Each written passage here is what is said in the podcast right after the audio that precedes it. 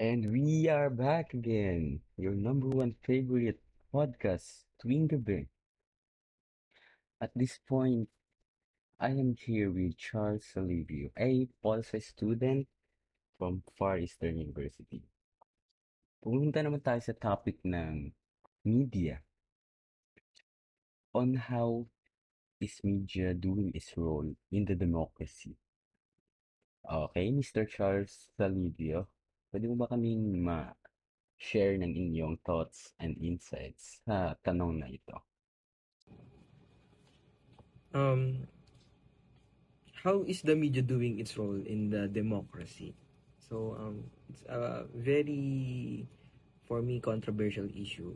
Well, ano, where um, media really sitting in our democracy or in the Philippines because uh, for me, uh, one of uh, one of the uh, hardest job here in the Philippines is to be a journalist.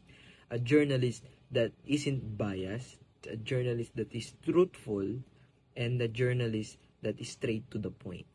Kasi ang nangyayari ano eh, media uh, media is becoming the line of source or uh, nagiging uh, information uh, natin mga constituents on how really the the government or how what will what is happening around us uh, what is happening around the government or what what is happening around international.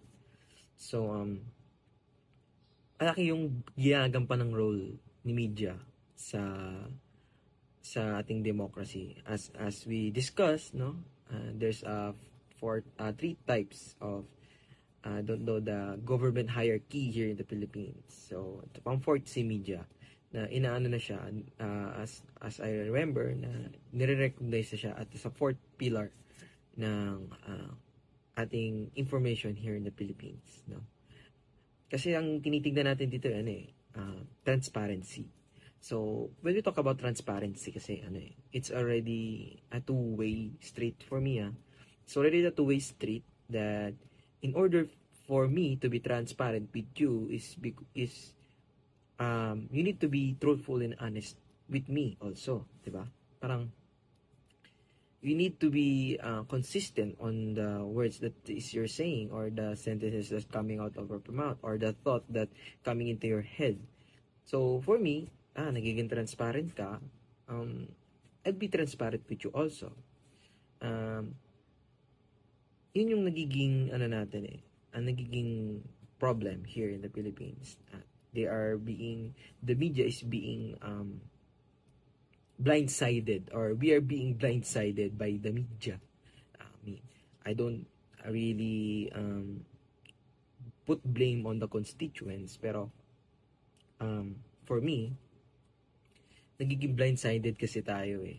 Kasi nga dahil know, parang nawa-whitewash ba? I don't know it's that if that's the kind of word or that's the ta- uh, right topic, uh, right word for it. Pero parang there's a lot of um, kulang ng transparency talaga in media. Pero I don't really blame the media because there there are the, I don't blame the journalists rather. I don't blame the journalists. They're just doing their job right, and they're doing their job right actually. They're um, going to the sites, uh, reporting what's really happening, and then they report it back to the headquarters for the media. And then si media na yung bahala kung paano niya kung paano niya i um, i ano, i-disseminate yung news. So um for me, yung role talaga ni media dito sa democracy natin is ano eh, is to give information. So, the information that is real, relevant and very important for us constituents. That's all. Thank you for that answer, Mr. Charles. Grabe, napakagaling talaga ng mga policy students. Pag ang usapin ay tungkol sa ating bansa. And that wraps our night. Thank you everyone for listening. Good night.